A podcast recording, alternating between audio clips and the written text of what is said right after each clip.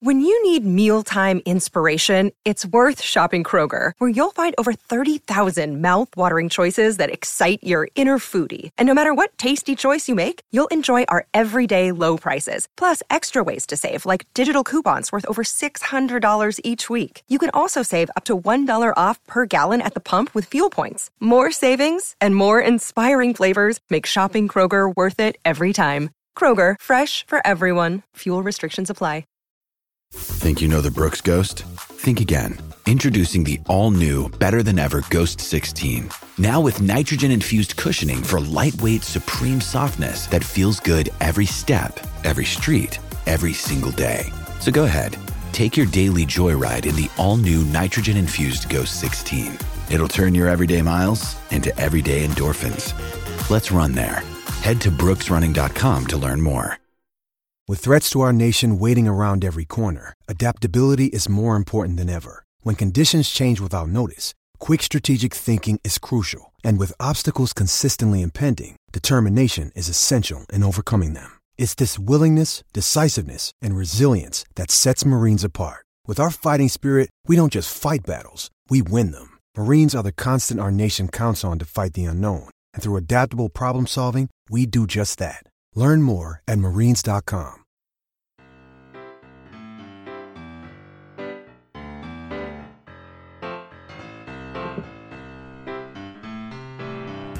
Hello and welcome to Punching Chat, formerly the All Over podcast, uh, the only rugby podcast or the only rugby quiz show that isn't about rugby and may never be about rugby ever again. Judging by some of the feedback we've had, they just want punch and Chat and, and no more rugby. So we'll see what happens.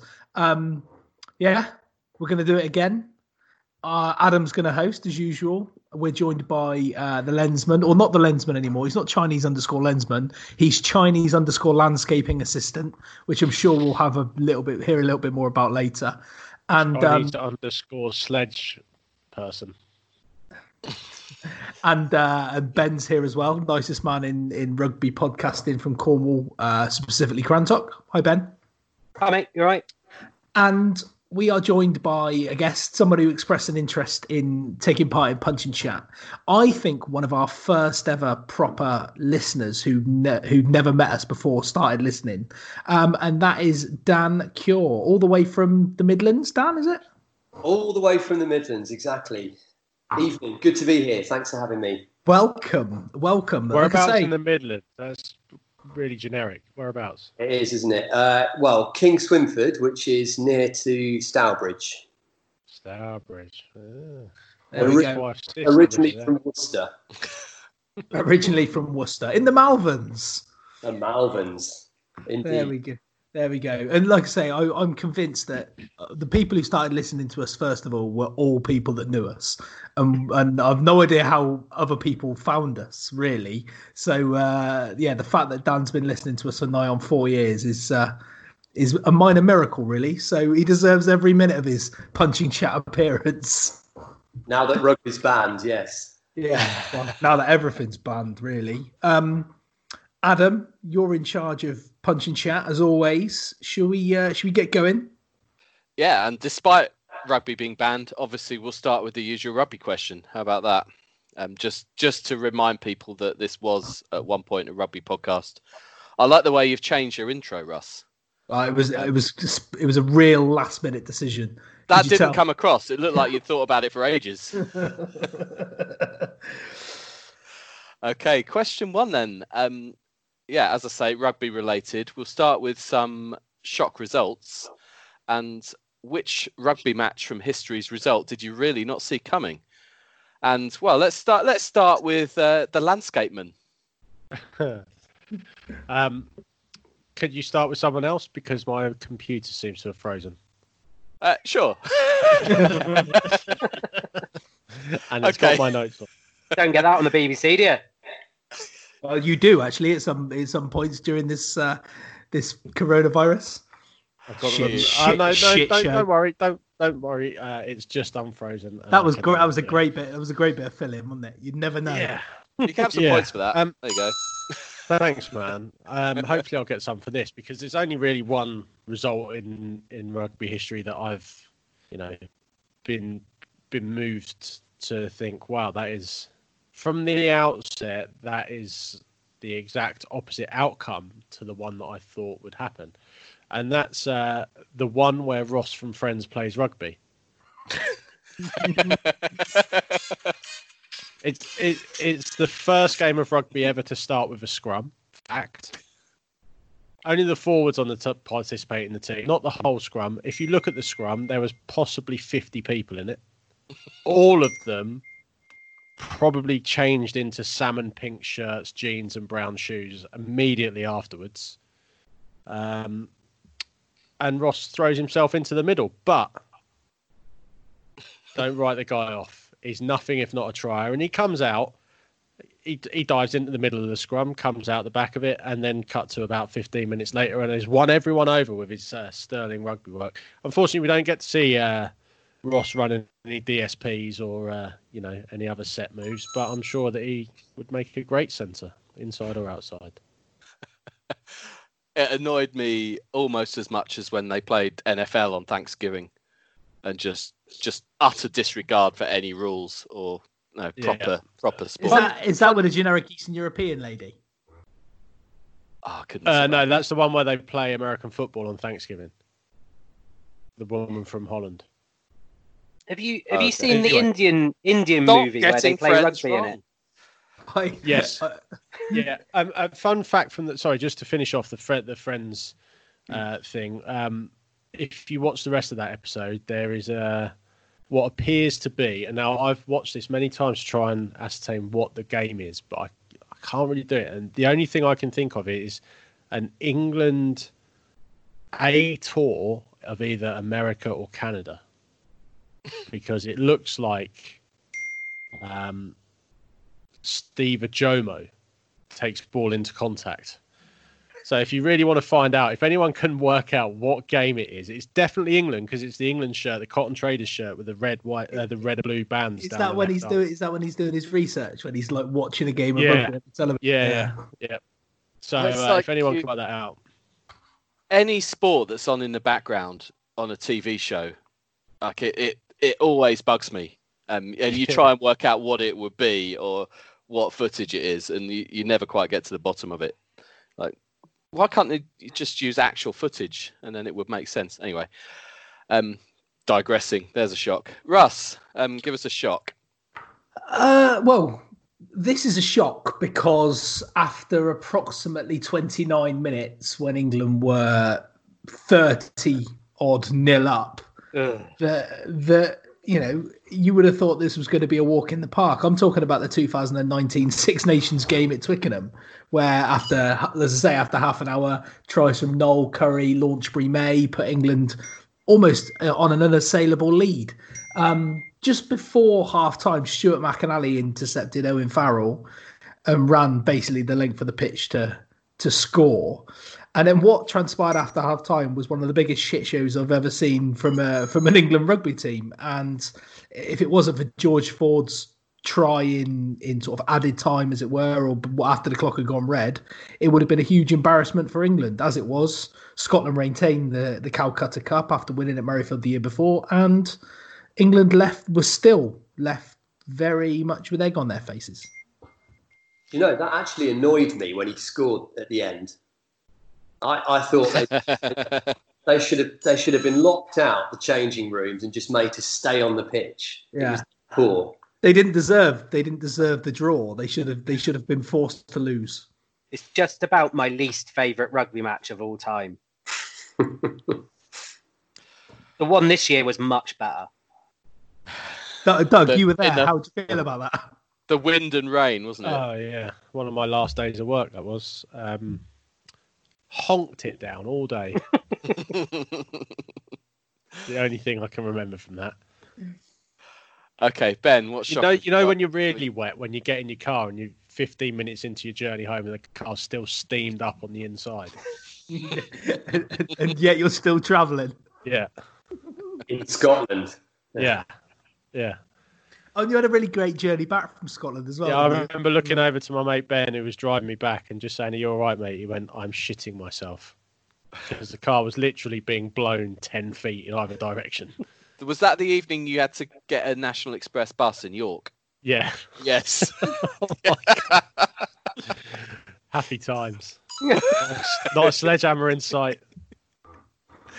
You didn't have blisters stuff. on your hands then, though, did you? No, I tell you what, I'd take two hours of sledgehammering over bloody a National Express coach any day. It, c- it can become a long drawn out affair. Uh, ben, give us give us your shock. So let let me take you back to uh, 2015, probably 2014 actually, when the uh, World Cup tickets were uh, being allocated, and uh, I read somewhere that Brighton was going to be uh, a good location for games, like cool town, cheap tickets, and you know proximity to London, so there'd be a lot of fans from all the sides there. And uh, when I looked at the application process, I saw Japan versus South Africa, and I thought that ain't worth 15 quid. Um, you go fast forward six months, and um, Japan turned them over. Um, and you know, no one expected that at all. Japan have always been whipping boys at World Cups.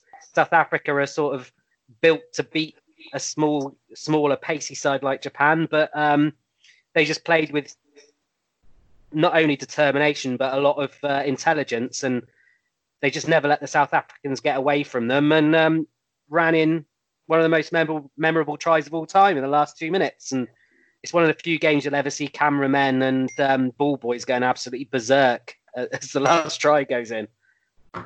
I mean, to keep the theme, I worked on it, so What was the weather like that day? I don't remember. It was- I don't remember it- bad weather. It was really sunny because I, I went to the um, Samoa USA game the next day, and that was a that was a beautiful day as well.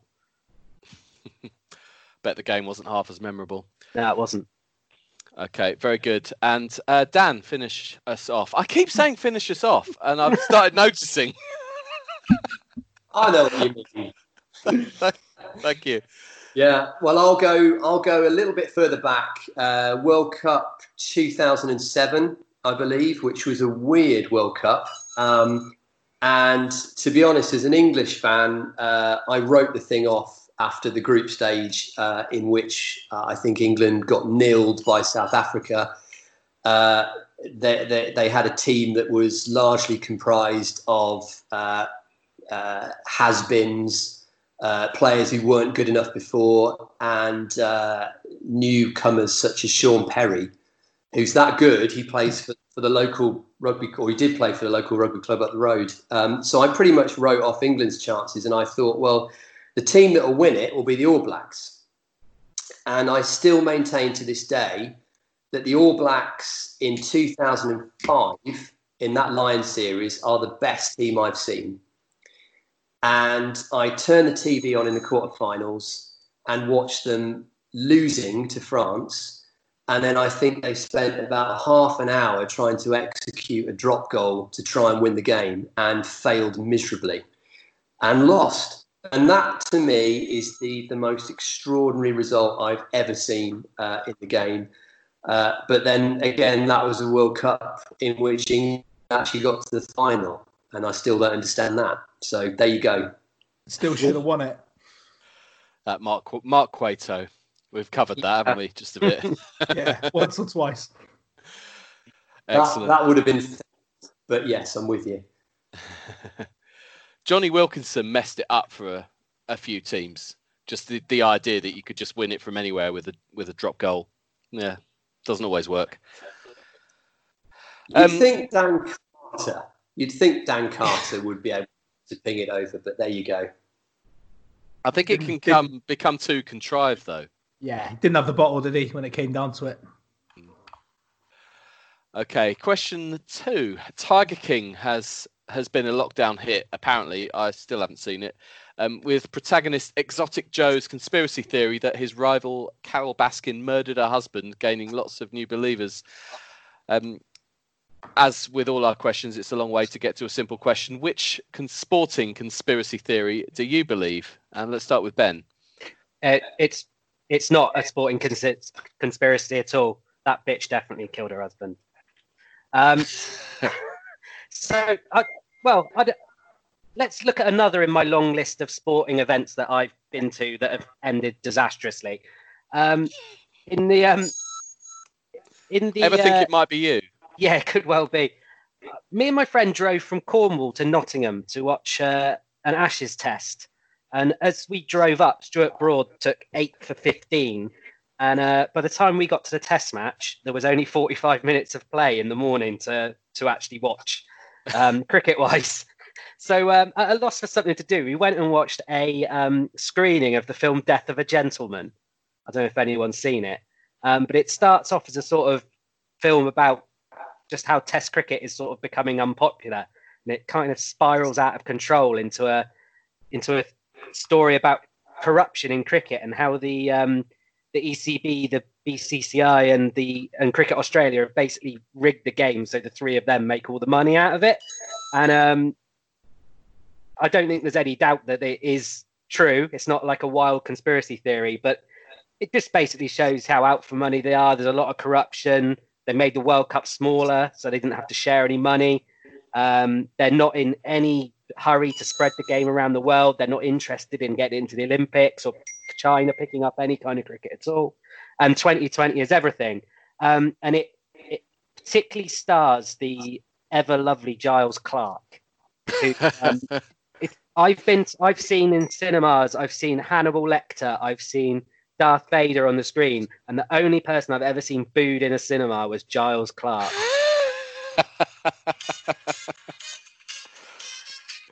I'm uh, I'm sure it could happen to Roger Goodell one day. Um, okay, uh, Dan, why don't you go? Well, um, I'm going to go for a sport that I don't really follow anymore. I don't really follow football, uh, but when I did, I was a Spurs fan. Um, so going back to, I think it was the uh, the 05 Takes one to know one, mate. There you go. Um, so the 05-06 season, I think it was, Spurs found themselves with a chance of qualifying for the Champions League uh, under Martin Jol, I think it was. Going into the last game of the season, uh, needing to, um, I mean, it's a double whammy actually. They needed to, to equal Arsenal's results, obviously local local rivals there. Uh, basically, a win against West Ham would see them qualify for the Champions League which I don't think they'd done in their in their history because uh, uh, they they did pretty crap in the nineties. Um, so um, the night before, they stayed over at a hotel somewhere in London.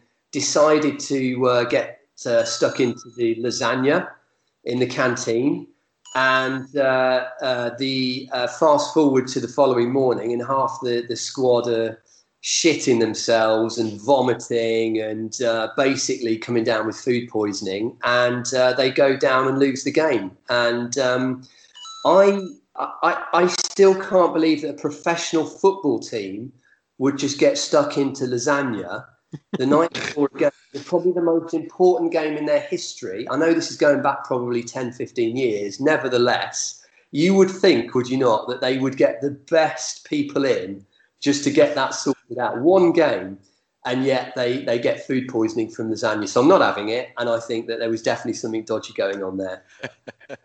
they that. should do they should do what pilots do and not have the same meal when they're flying long haul, just just in case. Um, but hindsight's a great thing. Okay, uh, Dougie. Conspiracy theories. Louder, please. Whilst not on mute.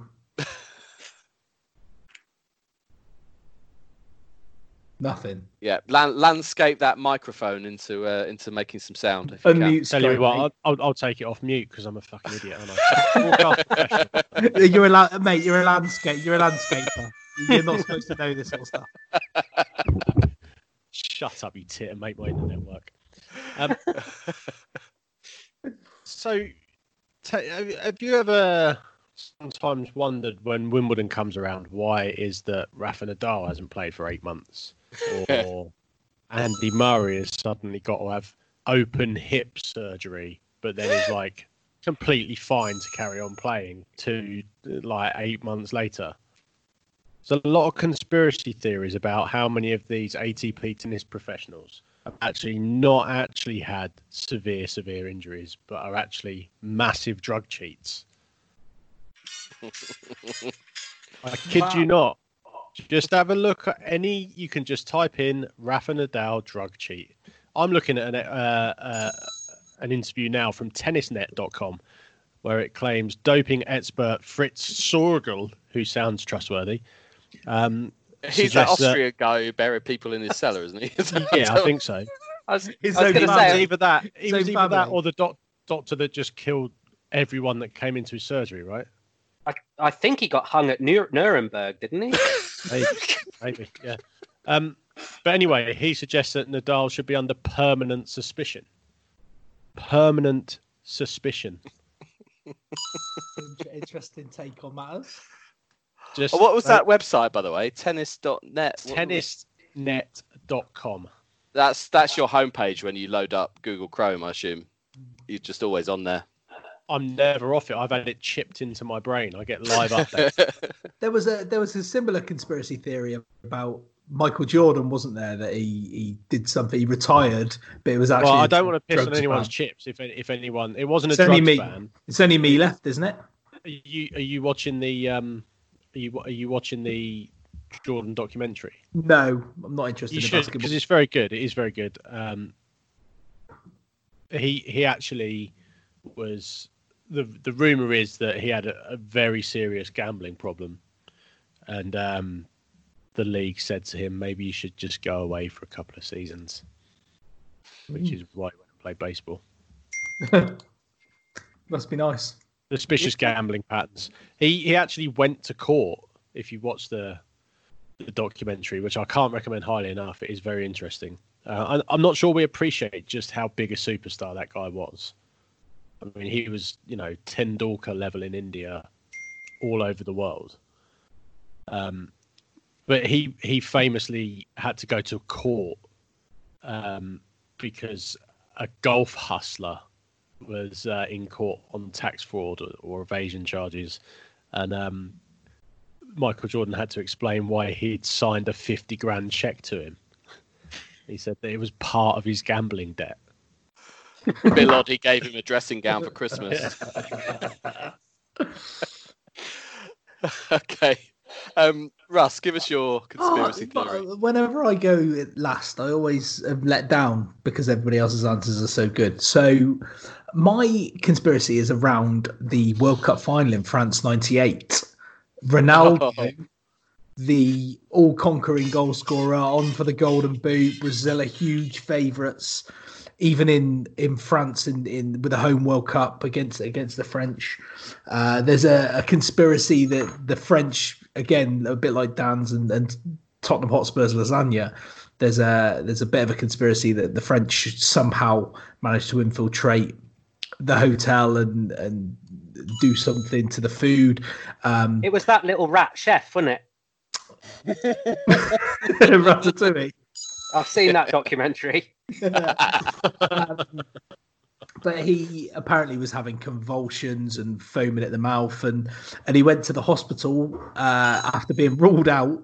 And yet, 40 minutes before kickoff, turns up at, at, at the stadium in the changing rooms and says, "Yep, I'm fit to play."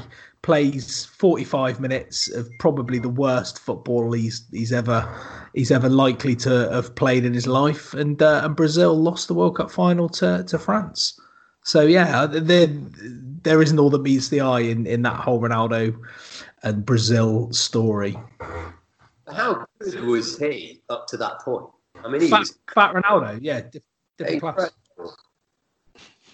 The greatest footballer other than Paul Scholes I've ever seen. Fat Ronaldo. Yep. One of the worst lids though, surely. yeah. The the Like, like Lionel Messi, Lionel Messi's early efforts can never push it push it pretty close. um you, that's that's got to be note that down for a future question. Worst lids in sport. we've we've got to cover that at some point.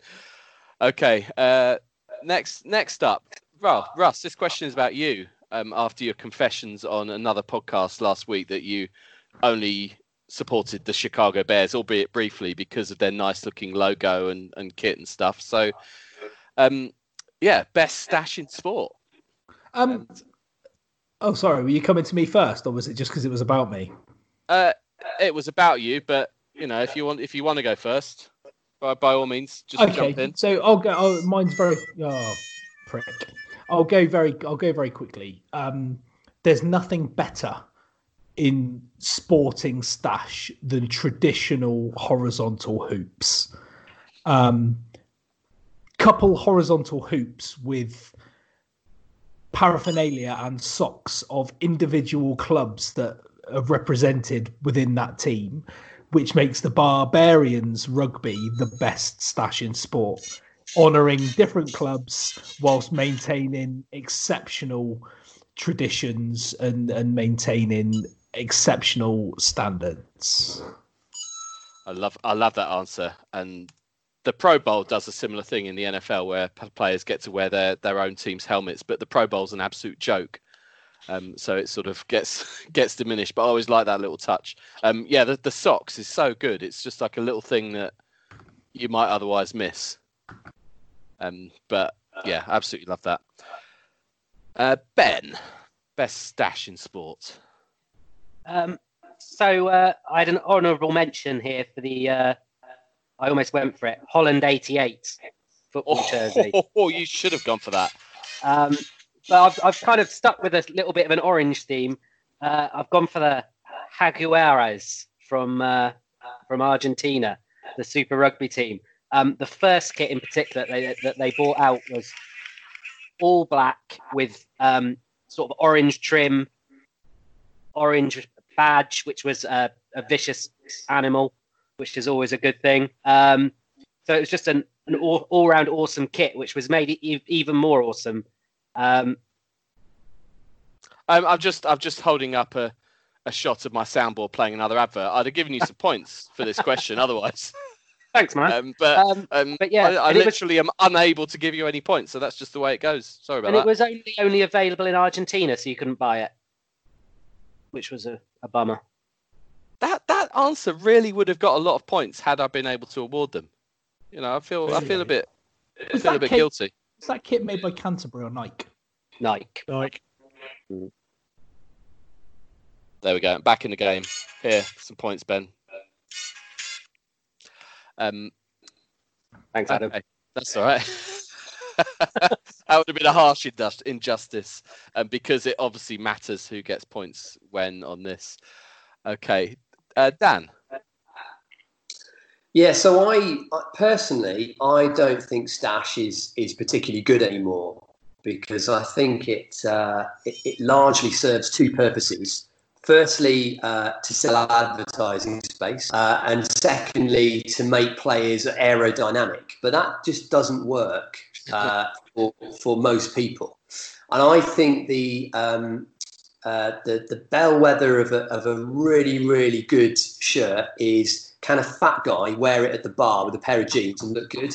So for me, I'd go back to probably mid late nineties, Leicester Tigers, uh, green, white, red, Martin Johnson, uh, Graham Rowntree. That era, that to me was, and I'm not a Leicester fan, but that was one of the best shirts I've seen. Only, only if it had a letter on the Le- back. I was going to say a- letter on the back. Oh, Yeah. rug- rugby shirts made with collars out of cotton, like thick cotton. What, proper what's wrong with heavy that? cotton. It, when I when I first started playing, if you got wet, you, you doubled your weight, and that was that was part of the skill. Russ, did you ever play in the old um, Cotton Traders Hornets ones we had? I did, yeah. The uh, the blue The- the- and The blue and white quarter. They had they had letters on the back. I've Doug, forgotten what- all about you the letters. Pornhub, mate. I just, re- re- I just re- re- recognise the black and gold. Um, yeah, but I remember those. I remember those those quarters. There was also a green, um, green and white quarters Yeah. that was that was very similar, but they were real heavy, Mm. heavy when they got wet. Horrible, but great at the same time. And what was what was also good is when somebody pulled you down by one of those oversized, really cutting cotton collars, which would really scrag in and around the neck. See, probably I- had to go down a couple of inches on yours, though, didn't it, before it started hurting? Fuck off, mate.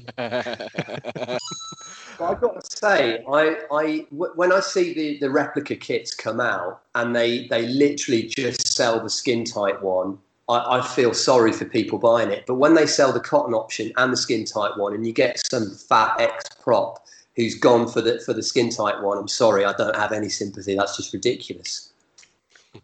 I don't understand why any normal person, like normal person, would wear like a match replica shirt. It just doesn't make any sense. No. Yeah. Okay. Thanks for that, um, Dougie. Yeah. Um, I'm going to go to the league that I think has the best stash on the whole. Really, not not just uh, any individual club. I will give you my favourite of the club, but so the NHL. The has um, over the years produced absolutely belting stash, um, and in particular the Toronto Maple Leafs. If you like classic design, if you like tradition, if you like all that kind of stuff, their design of the traditional Canadian maple leaf on a blue jersey um, hasn't changed, apart from small tweaks to the design of the leaf, but hasn't changed since the inception of the league in I don't know when. Um, uh, Wikipedia, help me out. Uh, 1917. Um, but the NHL as a whole, the best stash. If you want some decent stash, go and look on NHL.com. It's the best. I have an I have an issue with the NHL with the sizing of those though. Like it worse than American football. How do they cater for beer almost. Like, mate? How do they do that? They- I don't know. I don't know, but it just doesn't you know. quite. It, the size Do you of re- Russ, do you remember in the RAF you used to get when when girls joined up, they used to get assigned their um their WAF arse The waff ass, with yeah. a, s- with a special stores. insert piece Yeah. of uh, material on the arse. Yeah. Yeah, they don't do that for beer guts on ice hockey shirts. Maybe they should. All right. Um, quick look at the scores, and which are largely random. Russ, you're you're trailing. A thir- Thirty. random. Well, come on. Uh, Thirty-nine points for you, Russ. Uh, Always ben, trailing at this stage. Ben on fifty-two. Doug forty-nine. Dan, Dan, you're in the lead on fifty-eight on your your debut. Um, but you know who knows what will happen. Right, next up, if you, I don't know where this. Somebody sent this question to This us. I was think. from yeah, this was from I believe uh, Duncan Keane, who is Keen Tiger, uh, Leicester Tigers Okay, fan, yeah, um, on Twitter. But uh, he sent us the, the the question, which was if we had to race around the world. It's your question, mate. You're the question master, not Well, no, I thought you you were saving me a job for a minute, which I, I was welcoming. Um, yeah, as Russ started, if you had to do a race around the world with any sports star, who would it be and why? And Dan, kick us off. Okay, well, I, I- thought about this, and it, it was quite ambiguous. It's like, what sort of race is this? Is it is it you know uh, on on sea in a boat? Is it in a car? Is it a running race? But regardless, I figured out that um, it's a long. It's going to take a long time, right, to go around the world, and you're going to have to go th- through some pretty unsavoury places. Um, you know, the Middle East, perhaps Afghanistan, maybe South America. And I thought, right, okay, I want I want the guy who I'm going to feel safest with. Who is the the nastiest bloke I can think of? So I've gone with um, Gul Godsa, the uh, Blanca, uh, who um, I, I think that, like if I if I think back to, to, to playing sport at school and um, probably you guys were the same. You know, you'd come back after the summer holidays, maybe around the age of 11 or 12, and you go into the changing room and someone's like grown two foot and they've got a beard and bollocks. And uh, intimidating, right? I think he went through that stage at the age of about five. At the age of he, uh, I, I- I suspect he looked about 30, and he's probably about 30 now. I've no idea. But regardless, he is the scariest guy I've seen uh, in rugby. He doesn't have to try. And if I had to go around the world, I'd want to be following him. I don't think he'd need a gun, but I think he'd be very comfortable with one. And I think we'd uh, make it through. I think all sorts of interpretation of this question coming up. Okay, uh, Doug. Um, Matt Hall. Who? Matt Hall. Do you want me to give you more points Yeah. for saying it again? No. All right. Red Bull Air Race World Champion 2019. It'd be over in three days. I'd win by a mile. What's going on with this friggin' app? That- that- Is that I'm what- so good. I've got a Fraser bass bass diddle. I don't know what that was. That that gets you four points, whatever that sound effect was. A bass diddle. Oh, um, there we go. Have another point. I'm back. Well, I'm back. I'm having technology issues tonight. Apologies for that. okay, Russ, who are you going racing with? I'm going racing with one of England's biggest sporting heroes over the last two years or so, more specifically over 2019. Um, I'm going racing with Ben Stokes. Now, Ben Stokes showed that he could uh, dig deep when it mattered. He showed he's got grit, he's got t- determination, he's got wherewithal, he's got situational awareness and also he's pretty tasty. Should be able to get into a bit of a scrape. So uh, you know, I think he's uh, he's got all bases covered. Yeah, hard to argue with any of that. Uh, ben, Um, well, I, I just said Usain Bolt. Just be a laugh, wouldn't it? Um, yeah, meet up with the Swedish handball team on our way through. Um, and who wouldn't want him in their house? You can just imagine it, can't you? Hi, saying I'm having a barbecue. Fancy coming over? Do you mind if I bring my spikes? I'd rather you didn't. It's not that kind of area. Ah, it's knowing, Yeah. knowing how to get points in this game, isn't it? okay. Um, this week, oh, it's a slightly somber question, but you know, here we are. Um, this week marks, or at least I think it does. I can't remember when I wrote this wrote this question, um, but it marks the anniversary of the death of Seve Ballesteros back in 2011. Um, who else in sport was was also gone far too soon? Um, ben, let's go back to you. Um, so I've taken this question in the um, spirit it was intended in, I think. Um, uh, I've gone for a gentleman called Hedley Verity, uh, Yorkshire and England's spin bowler. Um, he took 1,956 first class wickets at 14.9 and uh, 144 in tests at 23. Um, in an innings in an innings v Notts in 1932, he took 10 for 10 off 19 and a half overs. Um, and the, in the last match before World War II, he took seven for nine to bowl Sussex out for 33. Um, and he was the last Englishman to take an Ashes 5 4 at, Le- at Lords until Graeme Swann, which shows how good our spin bowlers were. Um, but he um, joined the Green Howards in World War II and was killed in action in Sicily. So uh, he met a, a very premature end for uh, what was someone even Donald Bradman had a lot of respect for. I was so close to inadvertently pressing the five point button at the moment you said killed in action in the war. It didn't it probably wasn't Probably the right sound right. effect for that moment. Yeah. Russ, who uh, who went far too soon?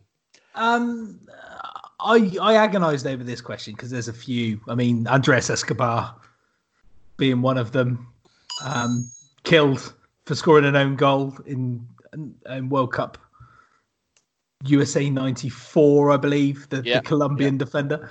Um, but I actually went for uh, Australian Test cap number 408, Philip Hughes, uh, who sadly passed away in a Sheffield Shield match from a uh, ball bowled by Sean Abbott. Um, he was in and out of the Australian Test side. Uh, showed you know great promise, a very very decent cricketer. I'm not sure, you know, how many more chances he would have got in in the Australian setup. Perhaps he would have got lots and gone on to to have scored lots of Test runs. Maybe stop Shane Watson opening the batting and using all of Australia's reviews um, for for the most of the the, the 2000 and sort of tens. Um, but you know, the first very high profile cricketer to die after being hit on the head by the bouncer, um, which has led to lots of different protocols, quite rightly. So yeah, my answer to this, Philip Hughes. Um, I'm I'm not going to press that button again. I'm sorry, I did that. Um, I will give points in other ways for the rest of this question. Um, Did you just give me negative points so Phil Hughes? no, no, no, no. The, the the five point sound is you know celebrate or what Oh. you're calling the gang, isn't it? It does. It just isn't. It's not the right one, is it? Um, I say while laughing again, inappropriate. Um, so what This better is- place this to is- go? This is punching chat, Adam. It doesn't It's, matter. it is exactly. Um, Dougie, Um, I don't know how many of you all know the story of Pat Tillman, but he was a standout. Um, I want to say middle linebacker. Was he a middle linebacker? I think so. Uh, for the Arizona Sun Devils college team, and then was drafted by the Arizona Cardinals. Um, what was his draft position? Come on, come on. Uh, I can't believe you've answered the question without giving us his draft position. I mean, he, he was he was a seventh round draft pick, so he wasn't a highly sought after player, but he turned into a, an extremely good player for the uh, Arizona Cardinals, and to and he had a couple of seasons playing for the Cardinals, I think, um, um, and then on the on a larger scale, the war in Afghanistan started and the Iraq War, and Pat Tillman decided to leave the Arizona Cardinals um, in 2002 to after the September the 11th attacks to join the military, and he joined the U.S. Army Rangers. He was then sent to Afghanistan and was killed in action um, while he was there. Uh, and there's been a lot of um, conjecture about how he was killed. There's a lot of uh, rumors that he was killed by friendly fire, um, but he's one of the last people, or one of the, the probably the only professional sportsman that's ever jacked in his multi-million pound sports contract to go and fight the good fight on behalf of his country and paid the paid the price. And there is a very good documentary about him. There's a very good book about it as well. Um, he was a unique bloke um, at his funeral. Um, his brother was quoted saying um, make no mistake he'd want me to say this. He's not with god. He's fucking dead he's not religious Thanks for your thoughts, but he's fucking dead. Seriously, go and um, go and check out if you haven't, if you didn't know about it, if you don't know about Pat Tillman, just go and read it because the the bloke was unique and it's a unique story in the history of professional sports, in my opinion. in such modern times as well. Like you, Yeah, yeah, Ben Ben mentioned Hedley Verity killed in the Second World War. You know, that's seventy five plus years ago. Um, this is he, ma- he, ten he made years a ago, choice twenty years leave. ago. Yeah, Uh, and, Yeah, they and were- he was they- a real rising star of American football at the time, Mm. and he just walked away. It's um, Yeah, I think unique. even even a, a, a England cricket player or, or footballer back back in the 30s probably wasn't on uh, the kind of money that you know even uh, sort of average NFL players on nowadays. So you know it's it's a different different choice, I guess. you you say that, but some of Len Hutton's you know, be- behaviour, I imagine, you know, flashing the cash in casinos, you know, hot girls, Ferraris, maybe not. I don't know. Yorkshiremen were well renowned. Yeah. yeah. Um, Brand new just whip give- it. Just give myself some points there. Um, Dan, who who's gone too soon? So yeah, I'm going to go for Malcolm Marshall, um, and the reason for that, uh, when uh, so I go back to uh, 1988, West Indies uh, tour of uh, of England, and I was at Grace Road, Leicester's ground, uh, for a, a rained off tour match, and as an eight year old, uh, pretty bored, just in the stands, and I'm I'm. I'm just kind of stood by the advertising hoardings, and suddenly I get whisked up by this guy who gives me a great big bear hug and uh, pats me on the back, signs an autograph, and it's Malcolm Marshall. And uh, my dad and uh, his best mate, who were with me, kind of uh, stood there open mouthed. And I said, What's the matter?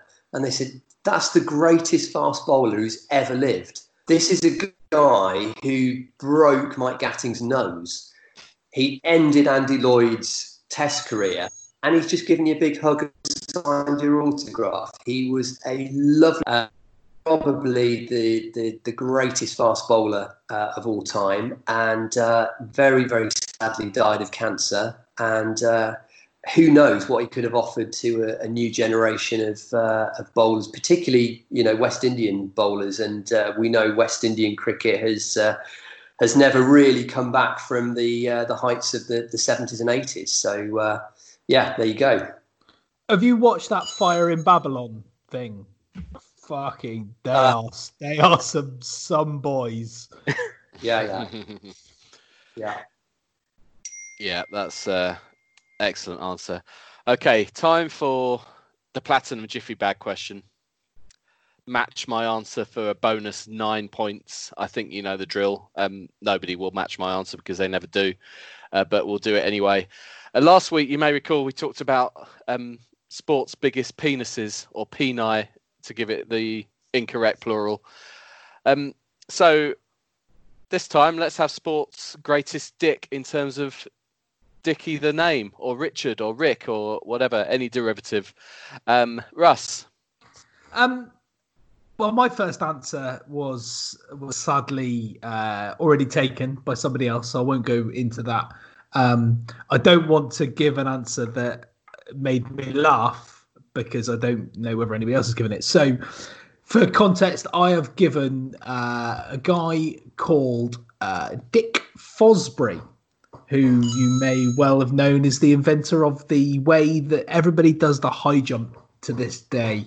Um, the gold medalist at the 1968 Olympics revolutionized the way that the high jump was done. Everybody was jumping over it face first and arms first and all that sort of stuff and he decided to try and bend his back and get his head over first, and invented the the Fosbury flop, uh, never seen before, and uh, patented. Well, not necessarily to make money, but um, away away he went, and the and the high jump is the way it is today because of Sir a certain Dick Fosbury. There we go, Dougie. Um, Dick Butkus, because Dick Butkus. giving us anything else? No. No. Okay. Fair enough. Uh, Dan. Dickie Bird. Yes. Uh, because uh, partly I, I, I'm nostalgic for the past. I see umpires as just being hat stands now.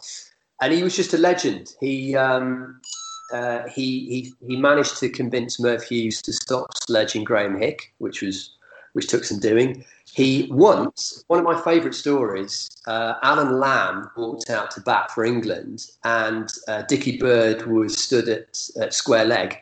And uh, on his way to the wicket, Lamb took out a mobile phone, handed Dickie Bird, and said, "Just answer any calls." And uh, he he went, took his guard, started playing, and after a couple of overs, the phone rang. Dickie Bird answered it, and Ian Botham answered Hey, it's Botham from the uh, changing room. Can you tell Lamb just to get on with it or get out? And he passed on the message. And I just think that's, we, you know, those, those days have gone and it's, uh, it's for the worst. But there you go. Yeah, love that. Okay. Russ, no, Russ, you've, you've gone already. It was just that memorable. Ben, even.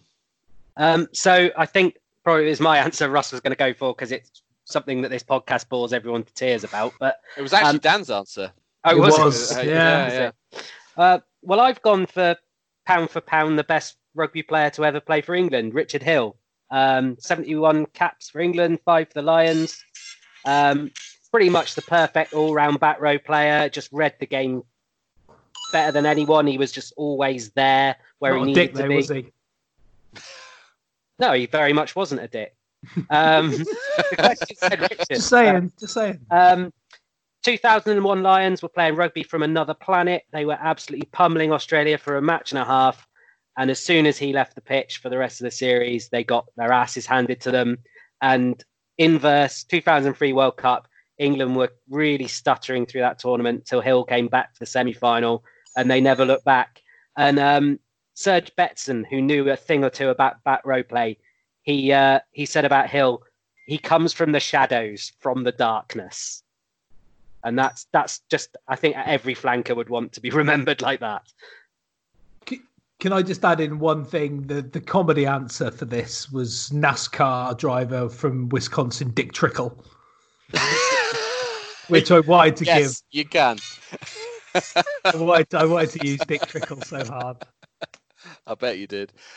Um, surprisingly, yet again, nobody came out with the platinum jiffy bag answer. Um, if anyone can shout it out in the next three seconds, they'll get nine points. No. No. Richie Benaud. I can't believe that nobody thought of Richie Benaud. But, Wow. but there I we are. too, too, too literally down the dick route. Well, the the question made it clear that anyway. Yeah, that's neither here nor there. You didn't get any points. Okay, ne- next up, uh, might be some of your fantasies. I don't know, but you all get to be the queen briefly. Um, rather than hang out with the corgis, you get to award a knighthood or a damehood to someone in the sporting world who doesn't have one. So, who are you going to choose, Dougie? Um, absolutely no one, because people being made into knights who were people that used to wear suits of armor and cut people's heads off in war, it's a nonsense.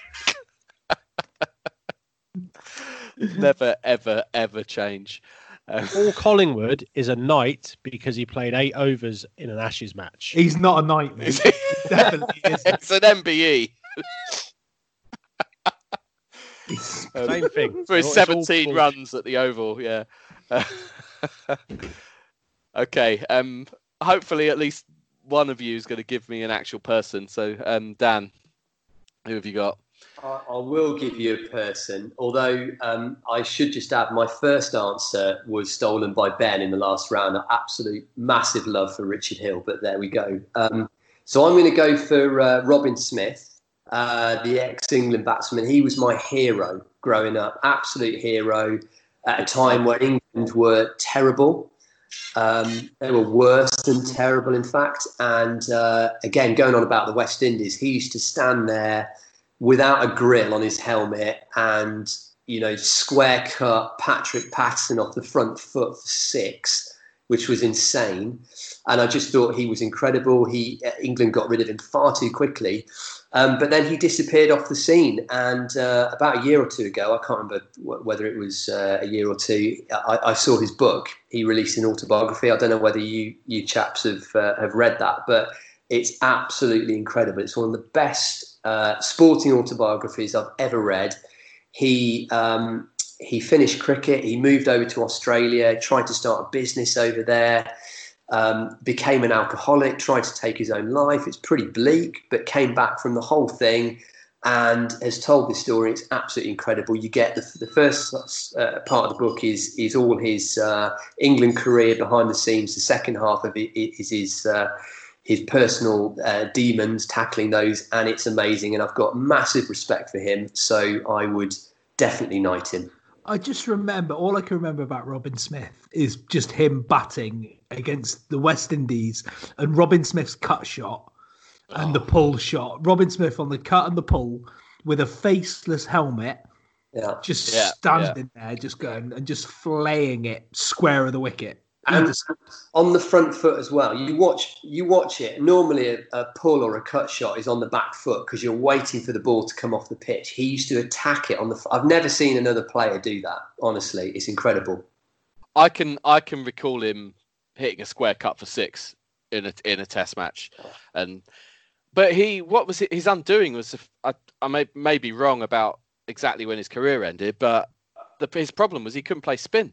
Spin. Yeah, Shane, And Shane, Warne, Shane did Warne him, didn't he? absolutely Yeah. pulverized him. He went he went hard at the ball, very heavy hands. But then again, you know, I, I'm kind of of the view that you look at players' strengths, you look at what they can give you rather than what they uh, you know what their weaknesses are. And I, I think he could have gone on, but in any case, he was amazing to watch against that pace attack. Yeah, He I- also played against a couple of really some of the best spinners of all time. Yeah, Anil Kumble, Yeah. Shane Warne, Mushtaq. Really? Yeah, Mushtaq. I mean, it's fair to not be good at s- against spin if they're the spin bowlers you're playing against. yeah. That's a He great, probably- that's a probably- great probably- point. If he, if He wasn't playing now. Nathan Lyon, was he? no, he. I think I think things would have been different now. Actually, uh, particularly on the, the mental side. There'd have been a lot more, lot more support for someone like that. Well, it's, I, I, say it's it's an absolute. I really recommend his book. It's an eye opener. I mean, he talks about that mental side back in the, the probably the late eighties, early nineties, when you've got the likes of Botham and Gower retiring from the game. Some of the newcomers, you know, Graeme Hick being one, and the way that they were supported and treated. And when and when you fast forward to the present day and some of the support uh, and the the you know the, the management that they get now, it's it's it's unbelievable to uh, to get a, a, look into to how they were managed, and probably no wonder they were as bad as they were. yeah, love that answer a lot.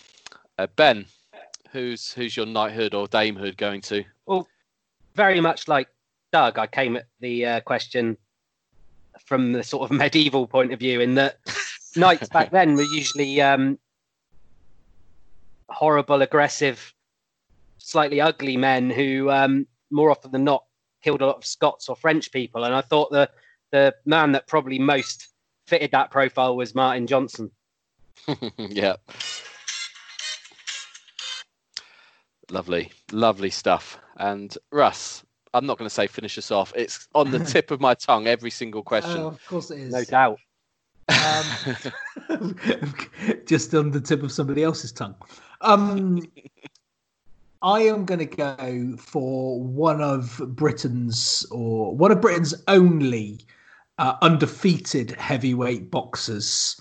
Uh, with a record of one and oh, he also played a few Test matches for England, and that is uh, Sir Andrew Flintoff. Um, he didn't have the best Test record, he didn't even have the best ODI record. I mean, when you look back at his, some of his stats, he scored 380, 3,845 runs at 31 in 79 tests. It's he when only he, took. when he did it though. It's He only it. he only took three Test match innings fifers, with the best one of well, arguably the best and the most important one of those being at Lords in 2009, uh, when he was flat deck, when he was- flat deck when when, he- nobody when- else was getting anywhere. When he was literally breaking down, he he revert he he got some reverse and he bowled. I think he bowled. I can't remember who it was, but he bowled comprehensively two of the Australian batters in in fairly quick succession.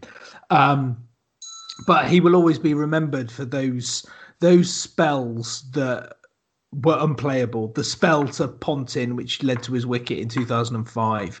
Uh, there's a spell that I've seen where he hit Jacques Kallis on the toe after just peppering him repeatedly. Um, and he always managed to do it when it mattered. And even when he was right at the very end of what his his considerable frame could could do for him in 2005, he ran out Ricky Ponting at the Oval and it was kind of his last piece when they when they were almost batting to save the match. Hussey and Ponting were were scoring runs for fun. It was looking, you know, not like they were going to get back into it because they were chasing 500 on in the fourth innings, but like they could bat out that fifth day. And from mid and from mid off, he Hussey, sorry, from mid on, Hussey went for a quick single uh, nudged it into seeing it was Flintoff moving slowly, and he threw down the stumps at the keeper's end, running out Ponting, and just stood there with his arms outstretched, knowing that you know it'll probably be his last fury in uh, in Test cricket because he wasn't able to to bowl anymore in that in that uh, in that Test match. Obviously, Broad took took a five for in that innings as well, but he uh, Andrew Flintoff is just he, he's the he's the type of sportsman at that time that everybody thought they potentially could be. He was like the the real man's sportsman, if that made sense, from that 2005 2009 era. I was there that day in 2009, and the roar at the Oval at that moment, and the stumps were thrown down. The third umpire's decision came, but you you knew what was coming. It was just like his his body was breaking down, but he just still wanted a part of what was happening. Adam, can I come to sport with you in future? Because you seem to have more luck than I do. I have a lot of luck. I've seen a Crucible 147 from the third row. I don't. I. I've no deserving reason to be at these these moments, but yeah, I've had a lot of luck. Also, you can probably tell that the way to get points is to give cricket answers or partridge references. Um, Russ, do you remember being at Bentley? I don't know if you were there, but me, were you at Bentley? You weren't there for the 2005 Ashes, were you? No, I wasn't. No, I'd gone back. No. Me and Matt Jaycock were on guard together, and I was looking at Ashes tickets online in the guardhouse, and we could have got a fifth day Ashes ticket for a tenner, but Matt said it will never go that far. It's incredible, isn't it? oh, my, my mate lived round the corner from Edgbaston, so he got in for that the last morning in 2005 for free. Um, when when Vaughan is imagine. celebrating the last wicket, you can see my mate Paul in the background. Yeah, yeah, but that, that day could have been two deliveries. yeah That was- could have been. Yeah, and yeah, oh, great times. Um, obviously, if you didn't know, it's that test is being replayed as as live effectively over the next few days on Sky and and on TMS at the same time. Um, so yeah, the next a sunny weekend ahead. You know what to do. Right, a quick look at the scores. Daniel still way in the lead. One three three. Ben 109. Doug 103. Russ on 116. So a personal question now, and Dan, you can start with this. When or what was the moment that you realised you wouldn't make it as a professional sportsman? Oh, this, this was a very painful one, I've got to say, to uh, to, to look on. Uh, I think uh, probably going back to around about 1992, uh, I was I, I was I was okay at rugby, but I was I was cricket was really my uh, my sport, and I was convinced I was going to be uh, not only a, a Test player for England, but probably one of the greats, to be honest. Oh, I'm serious. And uh, RGS, uh, which is my school, got to play Kings. So this is a, this is a kind of local Worcester derby in the county final at New Road, which is Worcester's Worcester's ground, and I got dropped for the final. Um, and what made it worse was I was picked as 12th man, and uh, I was trying to think actually. I think it was either someone like David Duffield or Paul Beard. These names won't mean anything to anybody, but they they are still very much at the front of my mind. Uh, and they they got uh, they picked me to, to the final slot, and I've never forgiven them. And what made it worse, I had to actually go on and field as 12th man for about two overs when someone decided to walk off and get a drink or something or other. And um, quite honestly, if it had been today, I think I would have probably started a Facebook group, um, Justice for Dan. Um, but it's okay. I've let it go. It doesn't bother me anymore. And um, but anyway, in any case, I I kind of figured that maybe Test cricket wasn't going to be for me, and uh, I, I was going to have to get a job with the plebs, uh, which is what I've done. If um if Dan ever gets hold of an Apache helicopter, those two lads are in trouble, aren't they? There's going to be so much bitterness in these answers. All right, Ben, who's That what was your moment? bastards. Who were they? Just a mate. They're not, they're not, they're not mates. um, so I, I, I- I'm pretty sure you all assumed this was going to be Newquay Hornets, and you're not wrong. Um, in under 12s, we had a pretty good team, um, and um, under 13s is the first level where um, you play on a full pitch with a full team, and uh, it also. Uh, that summer between under 12s and under 13s seemed to be the summer where every single side in Cornwall except Newquay Hornets had a fairly serious growth spurt. Um, so the first game was down at Penryn, and uh, it was a fairly close game. The ball came to me. I was playing at 10, and I threw a pass to my inside centre, and the opposition fly half, um, Tom Voyce, if you remember him, played for Bath and England and Wasps. Not only did he read it before I threw it, but he was roughly five times faster than me, and he just took the ball under the posts. Um, so for the rest of the game, I couldn't pass because he was stood in my pocket. Um, but of course, this was the first game I'd ever played that had flankers in it. So every time I tucked back inside, I got my ass handed to me that way as well. And um, I think from that time, it was probably um, fairly obvious that uh, Cornish rugby was as far as I was going. oh dear. There's uh, We need some violins for this question, don't we, Russ? Um, I grew up having dreams of being uh, a, a professional footballer, as my most as most youngsters did throughout the uh, the eighties and early nineties. Um, and at one point, I got to a point where I was I was training with a uh, Plymouth Argyle youth academy type thing. And who remembers the old school hockey pitches that you got at school, the old red gra type affair with the loose chip-ins, and it was like um like a Yeah, I know what you a mean. white like a white a, a creamish concrete type affair Just with clay covered in gravel. clay, Yeah. ba- clay covered in gravel. That's that's Yeah. basically it. So, and we were we used to train twice, uh, once or twice a week. I can't remember. And I was training there, and I remember attempting as a as a young, gangly centre half. I was uh, before I'd obviously grew into my skills. Um, I was attempting a Cruyff turn on course on, you were. On on red on red gra on The this red least gra. graceful thing you could ever watch. Um, Just tried to imagine you attempting a Cruyff turn. yeah, and, you know, like I've watching a super tanker turn. I've since, I've, since, I've since become quite adept at the old Cruyff turns for a big lad. But what I will say is, I when I attempted said Cruyff, tur- Cruyff turn, my standing foot decided to not purchase on the ground but slip on the gravel, and I like watching basically Lisa Riley pick soap up from between her legs. um, and I in a well, uh, I I gave the the concrete floor the people's elbow, resulting in a resulting resulting in a broken elbow, and uh, yeah, that was the end of my my sort of career as such at at Plymouth Argyle, and it wasn't even like a proper Plymouth Argyle trial. It was like one of these little shitty satellite centre things. If Um, Attenborough had filmed that, he'd have got a BAFTA. Yeah. but I had a proper proper broken elbow, so I was in a cast from shoulder to wrist for um just uh, just up until the point of my GCSEs, which was nice.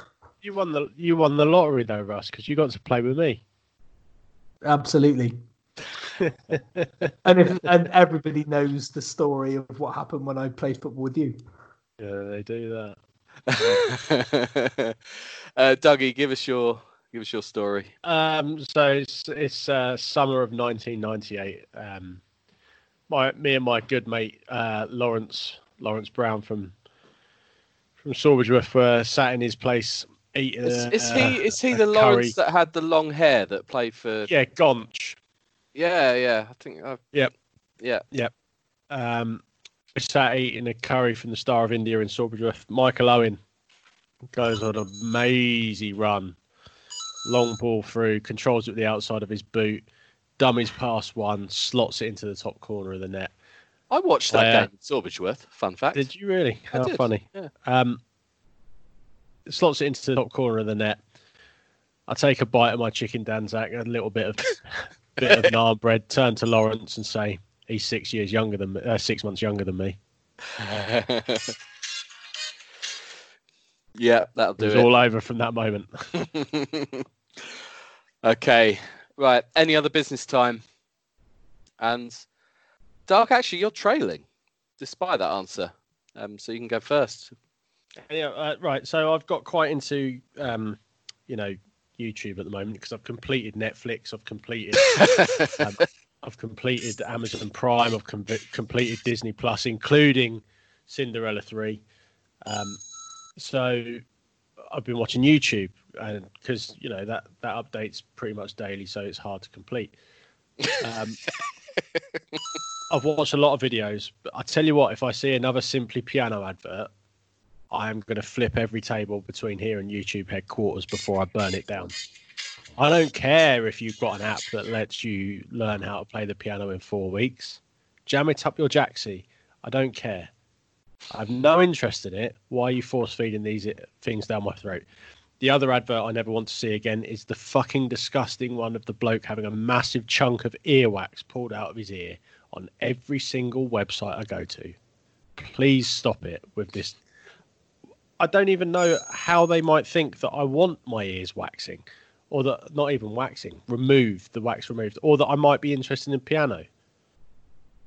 Hopefully, YouTube. My phone is sat right there. Hopefully, they're listening. You, YouTube fuckers, listen. Stop showing me those adverts. Next. There you go. Give Doug a call on 07938 40. Yeah. Um, ben, any other business? Yeah, um, I don't know if I'm within any chance of getting into the final, but I'm just about to talk my way out of it. Um, so last week you went in really hard on uh, probably my favourite cricketer of all time, and everyone joined in.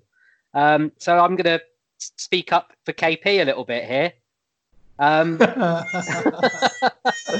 wonder if I can get down to zero points. Um, just really enjoyed watching him play, and and to be fair to him, I think in his book, the only one he's really got problems with is uh, Prior. He doesn't really seem to have a lot of problems with um, anyone else. I'm going to Just in case now. you've forgotten, there's there's a minus one and a minus three sound. Yeah, Just in case okay. you've forgotten. Um, one thing I would say though is um, I think really his main problem was people like Giles Clarke, um, and I think one thing I would wa- would watch is um, I, I, what what happened to Pietersen. I think could happen to Ben Stokes because he's got tattoos. He's a bit foreign. He's a bit rough, a bit controversial. And I think once he stops making the money, I think the suits at the ECB might chuck him under the bus as well. I'm not entirely sure that Ben Stokes is an utter cunt. Yeah. How about Ben, that? Ben, I, don't- I don't think I did this did enough of these. um, you're on In that 112 team, mate, he can only ever be second most biggest cunt. Stuart Uh. Ward, while Stuart Ward's there, there's only one winner of that particular. they all- they all seem to have made up a little bit now, don't they? From stuff I've seen on social Oh, well, media. on- and stuff. only because they've got to appear together commentating, so they've got to pretend they like each other. Oh dear. Right. Um, you really didn't want to win today. Um, Russ, I Russ just does. thought you though. were all a bit unfair. I, I don't even remember really have- really laying into him, but I, It was I, mostly I would have done. I, I did. I, I went in hard, both feet. Um, I want to talk to you a little bit about a little bit about the media, but it's more about the media perception.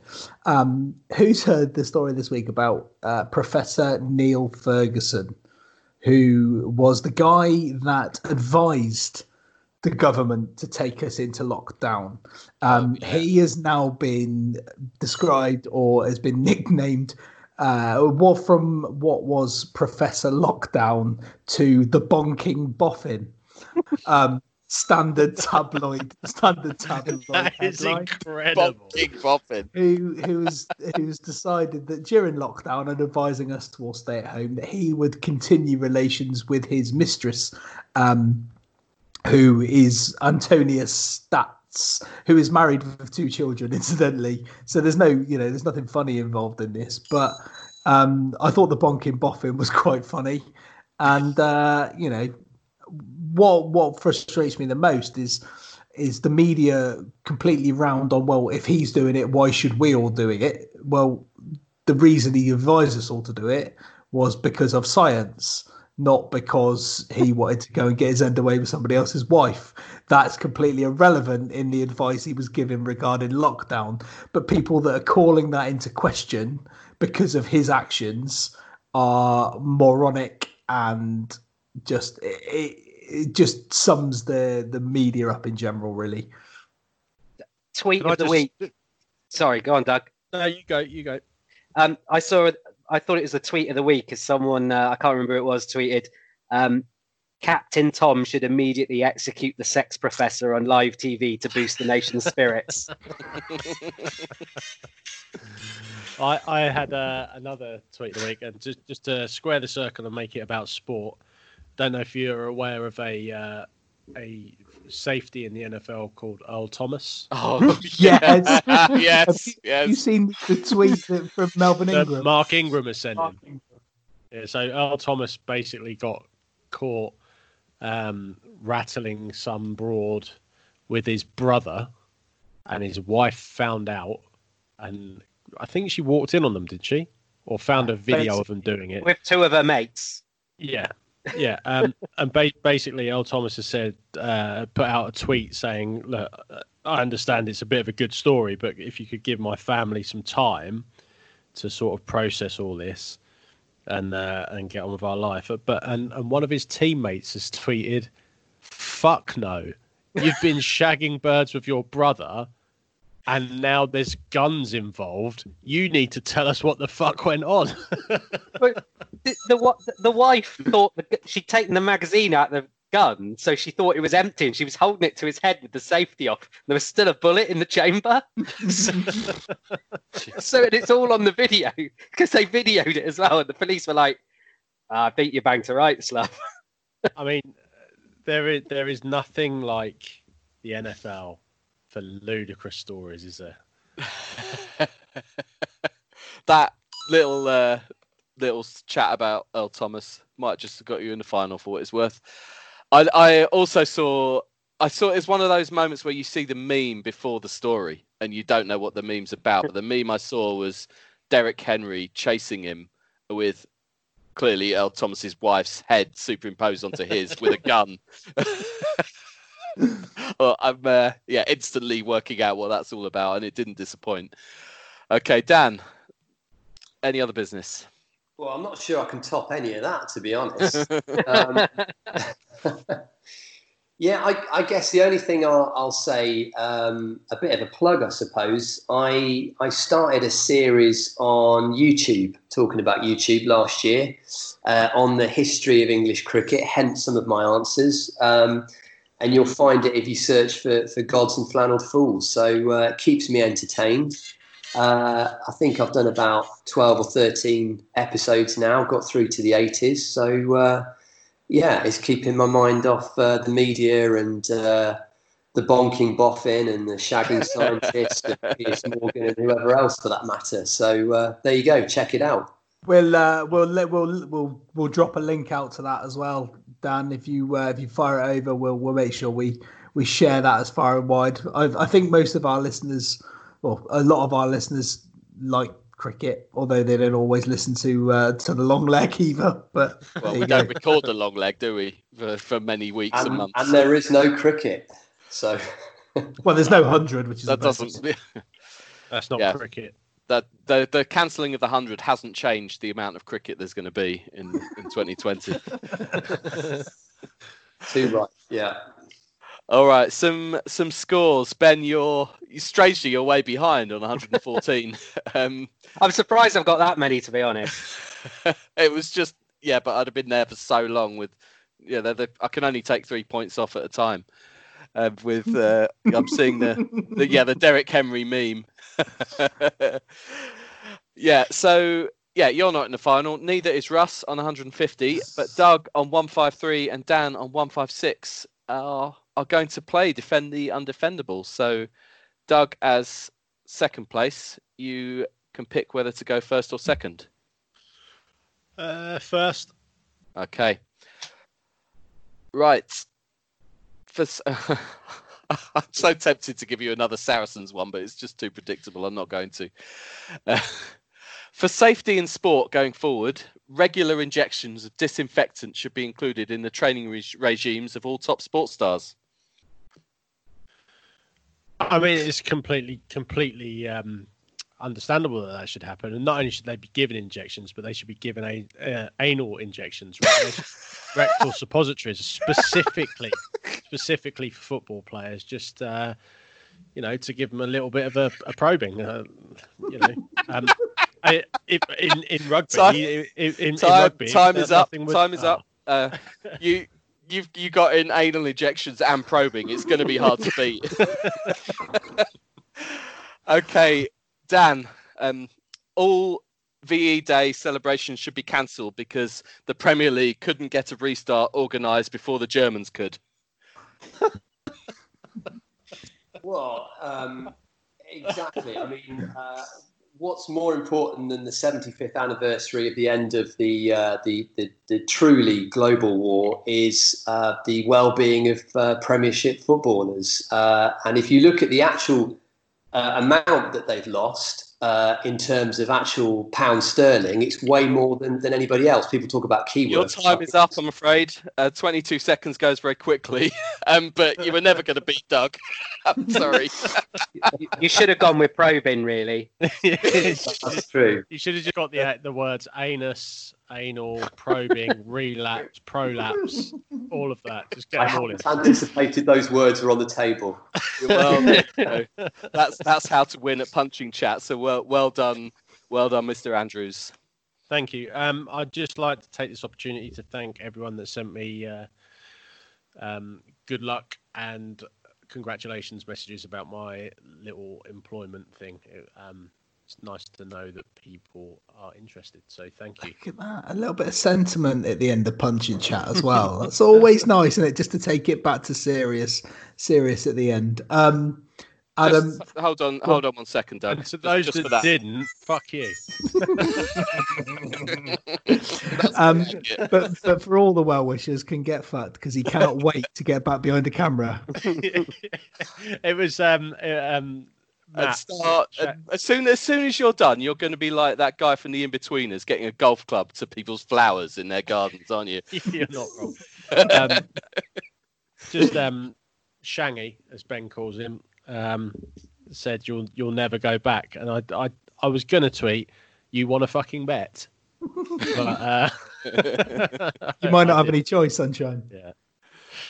It's all no. all sport going to be filmed by drones. Um, much appreciated. Nice one. Um, Adam, thank you once again for your hosting skills on Punch and Chat. Uh, more than likely, we'll be back next week. Hopefully, um, the handsome vet might be back, and one of us will miss out, and we'll have another special guest. Uh, Dan, I hope you enjoyed. Thank you for joining us. Thank you. Thanks for supporting. Yeah. Thanks for your um, input. It's been fantastic. I hope you enjoyed it. Thanks for having me. Appreciate it. Yeah. No problem. I'm, I'm immediately going to go upstairs and start watching that your YouTube channel. No jokes. Yeah, give it another plug, mate. Yeah, what is it? Final. So if you search for Gods and Flannelled Fools on YouTube, but I'll I'll send you the link. Send us the link and we'll and we'll tweet it out. That's Gods and Flannelled Fools on Twitter. Um, no, on YouTube, not On Twitter. YouTube. Yeah. And uh, and we'll get that without get that publicised. Ben, we'll see you next week perhaps. And uh, yeah, this was Punch and Chat, and we'll catch up with you soon. Go well.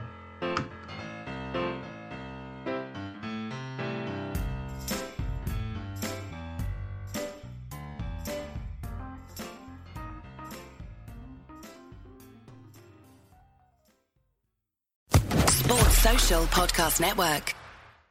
Hey guys, it is Ryan. I'm not sure if you know this about me, but I'm a bit of a fun fanatic when I can. I like to work, but I like fun too. It's a thing. And now the truth is out there. I can tell you about my favorite place to have fun Chumba Casino. They have hundreds of social casino style games to choose from, with new games released each week. You can play for free anytime, anywhere. And each day brings a new chance to collect daily bonuses. So join me in the fun. Sign up now at chumbacasino.com. No purchase necessary. Group. Void were prohibited by law. See terms and conditions. 18 plus.